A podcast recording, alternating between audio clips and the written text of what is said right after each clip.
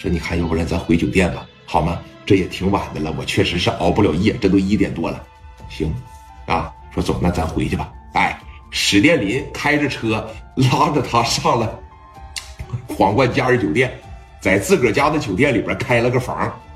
这一进去啊，咱说实话，谭文文也是比较主动，哎，给大林这往上面这一推，就抚摸着这个结实的胸肌啥的。后边我就不说了，兄弟们啊，就自行补脑就得了。反正当天晚上的史殿林呐，就感觉我是这个世界上最幸福的男人啊！包括把他搂在怀里边的时候，史殿林就说了这么一句话：说你看我这个人呢，对女孩啥的要求也挺高的。你要不嫌弃我的情况下，你看咱俩都这样了，我娶了你呗。往往一说这种问题，啊，这个谭文文呢就逃避，一说这种问题就逃避。那再一个，史殿林当天晚上在心里边有一道难以逾越的坎是啥呀？就感觉这个谭文文吧不是姑娘。问他的时候说：“你看你，你不是姑娘了。”那边说我是，冲着灯发的誓。说我绝对是姑娘，我是骑自行车的时候磨破的，哎，史殿林也就勉勉强强相相信了，啊，但是史殿林的心里边绝对是认可这个女孩了，也是想娶她。在接下来的几天里边，史殿林也是对他展开了这个疯狂的追求，啊，没事了也是给送点小礼物了，是不是？没事了拉着出去吃顿饭了，两个人在接下来这半个月里边就腻腻乎乎、腻腻乎乎，就特别特别的好，啊，但是。这十多天的时间里边，史殿林提出来了两次，说：“你看要不要正式的见一下我父母？我真挺相中你的啊！要不行的情况下，咱都岁数不小了，让让我哥就把婚给咱结了吧。”他就一直逃避这种话题，就一直逃避这种话题。紧接着在第十三四天的时候，这个女孩啊就凭空消失了。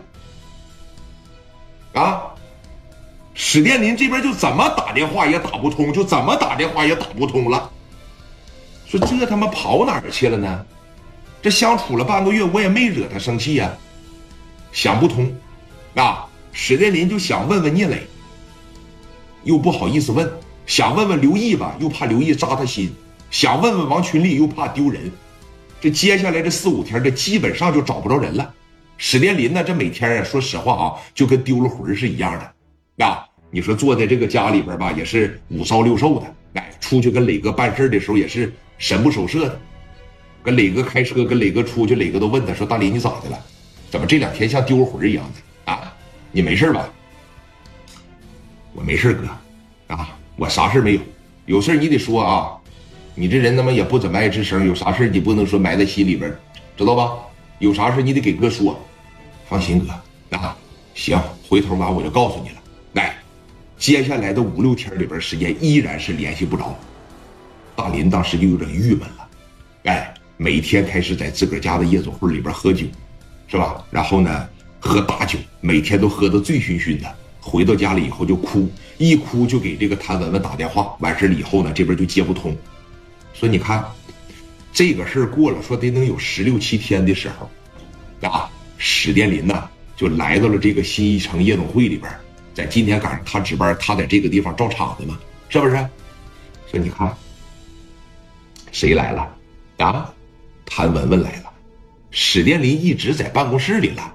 谭文文跟两三个女孩还有四个男的，就这四个小伙一看就是标准的富二代，有的是钱。在九四年的时候，人就开着红色的小跑车。